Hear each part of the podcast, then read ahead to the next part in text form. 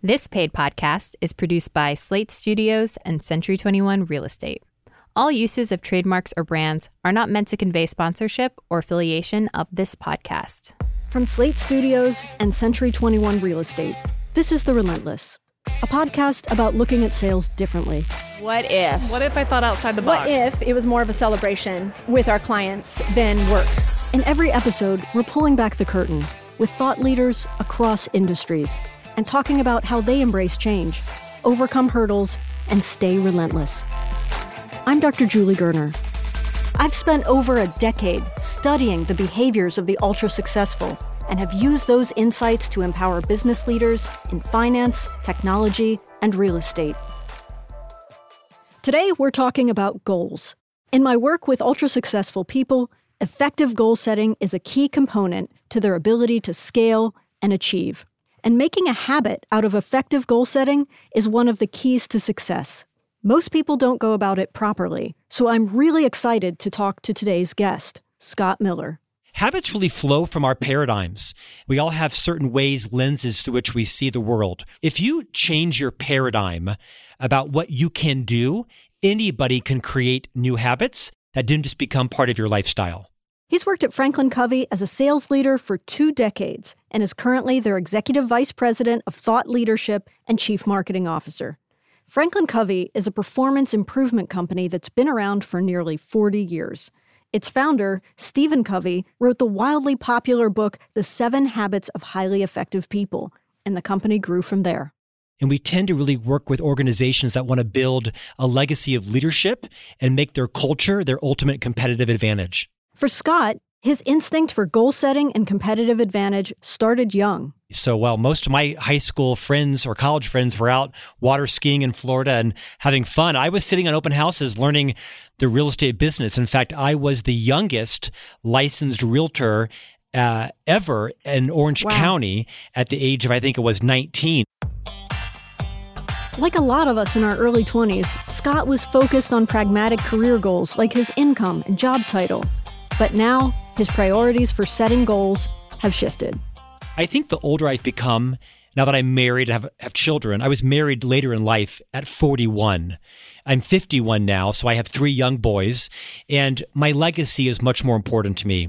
Understanding that relationships are the most important thing in my life next to my soul my reputation. So I am very deliberately focused now on goals that have to do with the impact I'm having on friends, family, and colleagues than they are inward and self serving. I, I, still want to earn a good living and I still want to, you know, have success in my career, but I think I'm into a phase of my life around setting goals that are bigger than just for myself.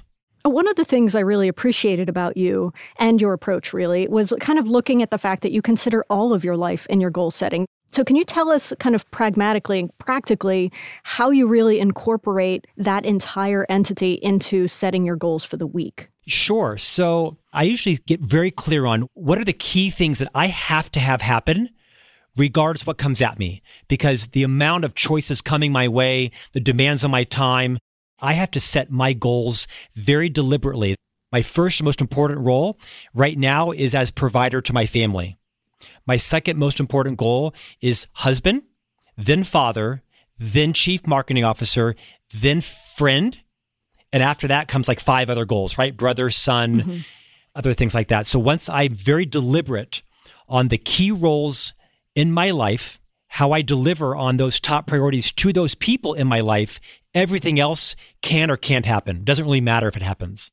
What would be your advice for someone who's looking to learn how to set their professional priorities? Because as you've said, you know, that can be a really confusing and complex process. So what are some of the practical tips you might have on how to begin to set those priorities for yourself? Yeah, I think think big and then think small. Think about what do you want your legacy to be? What what is your mission? Have you uncovered your purpose and mission in life? And can you align your professional and personal values around them because your values are what drives your goals. I think too often people define only their personal values, but they don't realize that you also have professional values. Your professional values might be I want to earn more money. I want to sell something I believe in. So have no shame in whatever your professional values are. I, I was very deliberate Sometimes, to some people's horror, I wanted to increase my income. Not because I wanted a Porsche, although I wanted a Porsche. I wanted to be able to do things in my life that were my business, helping out family members, providing tithing to my church, uh, whatever it is I wanted to do. So I was fiercely focused. To some people's criticism, I wanted to earn more money. And so I made sure the jobs that I said yes to or no to were aligned with that professional value. Now, it wasn't so truncating that I was willing to go do things that crossed my ethics or sell things I didn't believe in. Mm-hmm. But I think if you get very clear on your professional values, your goals will become clear as a result. So, really, for you, an important part of this whole process is really knowing yourself yeah. and what motivates you and be fiercely ambitious and really be able to go after that no matter what. You've written this book called Management Mess to Leadership Success. Can you give us a brief example of a mess you encountered in your own professional journey? Well, I wrote about 30 of them in my book, so it's not hard to tell you. You know, early on when I got promoted into my first leadership position, it was because I was a great individual sales producer. I was not mature enough to understand that my success was their success. I couldn't do it for them. I couldn't force my way on them. And three weeks into being promoted, I was unceremoniously, unpromoted. The boss called me up and basically relieved me from my reign of terror. Wow. Because I just, I wasn't mature enough to realize that leadership of people is about them, not about you. It's about taking intrinsic pride and appreciation for watching their success, the spotlight turn onto them. As I have become a father, my wife has calmed me down. I think I'm more centered on letting other people have the fame and the credit, and that I can be a better leader if I have an abundance mentality versus a scarcity mentality. And I'm sorry it took me 50 years. Yeah, it can take a long time. And I've found that when you have an abundance mindset, you just stop worrying about what other people get credit for, what other people are doing, because you realize the only real competition is you. Can you share with us some of those concrete tips and advice that's really worked for you, not just on goal setting, but goal keeping? Yeah, don't overcommit. Set one goal for yourself for this week or this month. It may be something as simple as I want to lose five pounds, or I'm only going to have one cup of coffee a day, right? I'm going to book five showings this week. Next week, make the goal more grandiose. Maybe you make two goals, but, but be kind to yourself. Don't underestimate the psychology behind believing in yourself and the, the joy and the confidence that comes from achieving a goal, no matter how small. One of the things I really like is that, you know, you fall right into research around multitasking. That, you know, you keep it simple, you keep it clear. Uh, you know, research shows that we don't have the capacity to multitask even though we think we can. When we break focus on one thing and refocus on another, it's called task switching. And we don't really get into that deep place of concentration or peak effectiveness on anything. So, kind of keeping those things concise and not overbooking, as you've said do you incorporate any type of accountability in the goals that you set or keeping the goals that you've set? Without question. You know, multitasking is a myth, but people can multitask. You just can't do everything with excellence at the same right. time. So when I construct goals, I use a methodology that Franklin Covey taught me, and that is every goal should be from X to Y by when. I'm going to have seven showings by this Friday. So every goal personally, organizationally, should follow that concept of from X to Y by when. Therefore, it's very clear. And then you can list out what behaviors need to be exhibited. Do I need to act and behave differently to get different results? Do I need to walk more, put less food in my mouth, make more phone calls, send out more mailers, connect to more people on LinkedIn? Do I need to reach outside my comfort zone? And if you construct your goals in a from X to Y by when format, and then you write out what types of new and better behaviors do I need to see in me, in my colleagues, and my team? At the end of the goal setting period, at the end of that time, you can say, did those new and better behaviors work? So I think between setting realistic, accomplishable goals that are done in that format and by identifying different behaviors from yourself, the odds you will accomplish newer and greater things are, you know, 90 plus percent, right? You've set these goals, you built upon them, you're able to reach a certain point, and then you reflect. When is that point for you when you decide, okay, I'm going to reevaluate what my goals are and I'm going to set a different one, go a different direction? I, tend to get bored pretty easily, not because I'm especially smart or well educated, but I'm sufficiently both, I think. I, I tend to know when am I starting to get anxious. A wise friend of mine, who's my speech coach, Judy Henricks, once said something to me profound. She said, There comes a time in everybody's life, in their career specifically, when you've given 90% of all you have to give and you've taken 90% of all you can take. And that achieving the last 10%, either way, just isn't worth it. It's time to move on. Hmm. So I tend to, in most of my roles in life, figure out how close am I to that 90%? Am I at 110% and I'm overdue for a change, or am I at 40% and have two years left? But I tend to ask myself that question once I've hit 90% of goals, is that good enough for me? Am I just keeping the goal because I wrote it down? So I self assess a lot. That's a really wonderful example. You've been known to say that you are fierce about planning your time. And I love that. And I wanted to kind of talk a little bit about how long your timeline should be when you're planning your goals. Do you plan them three months, six months, five years in advance? Yeah, I have I have goals of varying length, right? I have career goals that are are measured by years, not by weeks or months. I have relationship goals that are measured by days. Like, you know, today at four o'clock, I will be at my three sons' tennis game without any question. Mm-hmm. Nothing. Well, the CEO could call me and tell me, well, what matter? I'm going to my son's game because my role as father is before my role as CMO. Now, I won't get fired because I'll work to midnight if I have to to make it up. Now, not every person is in complete control of their schedule, but I'm a pretty good preparer. I like to be on time.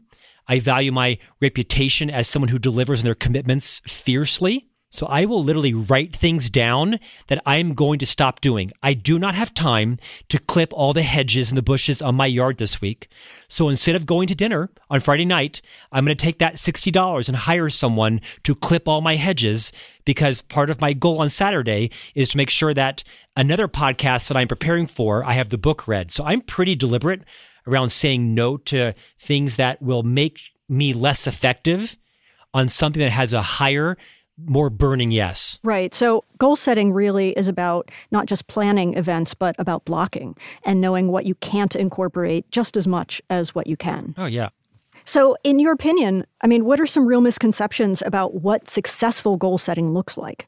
I think the science will show you there is an indirect correlation with success against goals and the number of goals that you create typically speaking, if you create between two and three goals, you're going to accomplish those two or three goals. If you set four to seven goals, you're going to accomplish one to two goals. And if you set eight to 10 goals, you're going to accomplish none of them because you're just so spread across trying to boil the ocean. So the first insight I would share is be comfortable with some goal you can accomplish and be proud of, and then graduate up into more ambitious, both in, in achievement and in volume. I think that's fantastic advice. I mean, we see it even in goal setting around weight loss, right? I mean, I'm yeah. sure there are, you know, tens of thousands of people who say, you know, I want to lose 50 pounds. Like they may have a very right. significant goal. But yeah. if you say, I want to lose 50 pounds and you have no specific or small task around that, it seems overwhelming. It's vague. Uh, but if you say, look, I want to lose a pound this week or I want to lose, you know, two pounds in the next few weeks, that seems much more manageable and it also would build confidence along the way. You know, one of the things I've noticed is that those who are great producers really have to find a balance between actually producing, actually doing the work, and finding ways to improving their skills to produce. How do you facilitate that? You know, it's best illustrated by the fable of the goose and the golden egg, right? Is you can't keep just laying eggs all day long and never nurturing the goose. So you got to see yourself as a machine that you've got to invest in. Dr. Covey called it sharpen the saw. It's such a great concept of sharpening the saw. And when I work with ultra successful people, there are two ways we can go about that behind the curtain. One is to invest in rejuvenation. You can't hustle 24 7 and not burn out. So you have to take that time for the regular run, yoga, a two day getaway, like doing what it takes to really relax. But the second way of sharpening that saw is to really put aside time to be better at your craft. What's your advice in that area? So I would set some goals. I would set some professional development goals. How are you nurturing your skills, keeping yourself curious and relevant? What are you doing to make sure that you're staying on your game? It may not mean going to a five day conference or reading every magazine, but it might be combining things you enjoy with learning. Perhaps you love to exercise and instead of listening to music, you listen to a podcast around building your pipeline. Or perhaps you love to read. Instead of next week being a romance novel, you read a book on how to close a sale. Great suggestion. So kind of think about how can you integrate learning into things you already enjoy and be mindful. Are you consistently putting things in small pieces in your life that keep you fresh and relevant? So, when you look back at your own career and you look back at the years that, from real estate to now, what has really surprised you the most about your own evolution? Just something you might not have predicted about how you've evolved from that guy back then. When I was a realtor, I was very efficient. I was all about getting it done, checking it off, moving on. And I treated all my relationships the same way I mow my lawn in 30 minutes or less. Good enough is good enough. Relationships are the lifeblood of every business, especially real estate. So constantly be asking yourself, am I being effective or am I being efficient? And people that are high producers, that are big on productivity, they tend to be efficient people and they probably are naturally efficient with relationships. Efficiency is a great talent to have. Be efficient with your, you know, your your microwaved pizza or your margaritas or racing to the store to fill up your car and gas. There's lots of areas of life where you can choose to be in a check off mindset, right? I mean, you tend to be efficient with tools, processes, systems, machines, things. But in life, relationships cannot be shortcut. They are your most valuable possession. And in business, everything is done in relationships. People buy from people. So naturally, people who are high performers, they probably have a get it done, punctual, anxious, on time lifestyle like me. And that's palpable. And it creates anxiety in people. They don't trust you. They're nervous around you. They're suspect of your motivations. They wonder what is your real intent. So be cognizant, be self aware. Get someone to tell you what's it like to be in a meeting with me? What's it like to be in a real estate transaction with me? Do I motivate you? Do I unsettle you? And the more self aware you are, through feedback from other people, the more you can have a better sense of introspection on are you effective or are you efficient with people? Because the best salespeople are mindful to be effective in their relationships. You know, our listeners are really interested in learning how to become more successful. Part of that process is asking some of our experts, like yourself, to weigh in on a listener question. So we have a question from a gentleman who's a Century 21 agent in Idaho, and his name is Wade Jacklin. So, like for the last few years, we've been averaging between 80 and 100 transactions, which is why I decided, okay, I'm going to bring on a couple people to kind of assist with that a little bit because I was just doing it all by myself. My struggle with that is who does what, which I'm really trying to, because there's no teams in our office. You know, we're the first team. So we're trying to kind of create and forge a path on how to do that successfully. My biggest struggle right now is how do I get to the next level? The first thing I would do is I would enumerate, list out all the tasks that you need to actually accomplish across that team. Create the list together. Debate it robustly. You know, is this task going to have a bigger impact than that task? And once everybody agrees on, okay, these are the 13 things we have to do in rank order, and then have people sit around in a meeting and say, everyone's got to probably take two or three of these. Would, would everyone raise their hand on which ones you're most passionate about, which ones you're most curious about, which ones could fulfill a need you have for your own professional development, and have people self select in? If you have everybody involved in the creation of the must to dos, You'll have some mismatch. You'll move some things around, but you'll have high accountability because everybody was involved in the process from the lowest person to the senior person. Everyone had a chance to, to speak their voice, to challenge and to share. And so now there's no, no ambiguity. There's no hard feelings because we all are part of the process. We can revisit it. In fact, let's do revisit it in 90 days. But once we commit to it, let's all do our best to each other to be accountable that what we agreed upon is what we're going to go execute on. That's how I would handle it. That's fantastic. I completely agree. And I just want to congratulate Wade. I mean, most agents doing doing 60 transactions meet their limit. If you're doing 80 to 100, I mean, that's wow. amazing. Right. So it's clear this guy is running at max capacity, that he has the choice to really remain there or grow. And he's taking a risk, he's putting it out there, and he's going to take the chance to take it to the next level. You know, in my experience, a lot of real estate teams begin with a transaction coordinator just because they tend to deal with contracts and communication and confirmations, and they take a lot off of your plate so I think that listing out what the tasks are that need to be done, what are the tasks that are taking so much of your time, is a really smart strategy. I think you you hit it right in the head. Especially in real estate, where there is an endless number of things you could do, but busy isn't going to get you towards your goals. You've got to be super deliberate on rank ordering. What would have the highest impact on progressing my success today, this week, and having the fierce determination and the courage to say no to things that could get in its way. So, what are some of the lessons that you still carry from your time in real estate? In real estate, you're in it for the long term. You are in it for your reputation over 50 years, not 50 days. That you have to be thinking about the whole person and their needs and not your needs. You need to be focused on what does success look like for your client? And when they are successful, you are successful because a buyer and a seller can sniff out a fraud instantly. You have to check your ego, check your needs, check your motivations, your agenda, and your timeline. And you need to be on your client's timeline and on their agenda. And you got to ask yourself every day Am I on my timeline? Am I on their timeline? And that's tough, especially in real estate where you don't have a probably a consistent paycheck, right? It's, you know, feast or famine and you have to manage your budget very carefully. You're always on the hunt, you're always on the find. So I think constantly asking yourself in every interaction, am I doing what's best for my client? Is this client for life or is this client for this transaction? I, have had the same realtor for six transactions in seven years because they are always on my agenda. Now, they challenge me on price, they challenge me on my sanity and my perception of the value. But the reason that I've had that many transactions with the same agent is because I always feel like they're doing what's right for me.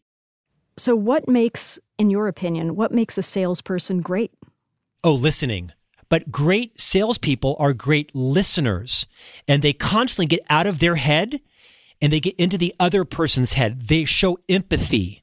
The famed linguistic professor, Dr. Deborah Tannen, taught me once in an interview a great tip. If you want to reduce your interrupting, when the other person is talking, gently place your lips together so they touch each other. Not, not so it's obvious, just gently place your lips together and count to 10. And the odds are that your client will keep on talking are guaranteed. And it's in that 10 seconds when you don't interrupt, they will disclose something to you that might be supremely valuable that you never would have learned had you kept being on your agenda and on your timeline. So, as salespeople, be super cognizant of how well or how poorly you're listening to your client. Shut up, take notes, and just let them talk. It's fantastic. Thank you again, Scott. I really appreciate you taking the time to be with us today and, you know, giving us some of your insights. It's my pleasure. I hope that was helpful. Hey, listeners. Negotiation is a bit of a tricky dance. At any part of the process, a deal can fall apart, and sometimes the reason for it has nothing to do with cost. Do you have questions about how to pick up on what really matters at the negotiation table? We want to hear from you. Our email address is century21pod at slate.com or tweet your question with the hashtag century21pod, and we may feature your question in our upcoming episode.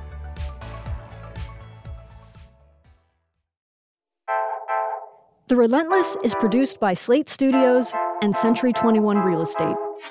I'm Dr. Julie Gurner. Thanks so much for listening, and please join us next time. Century 21 Real Estate LLC. All rights reserved. Century 21 Real Estate LLC fully supports the principles of the Fair Housing Act and the Equal Opportunity Act. Each office is independently owned and operated.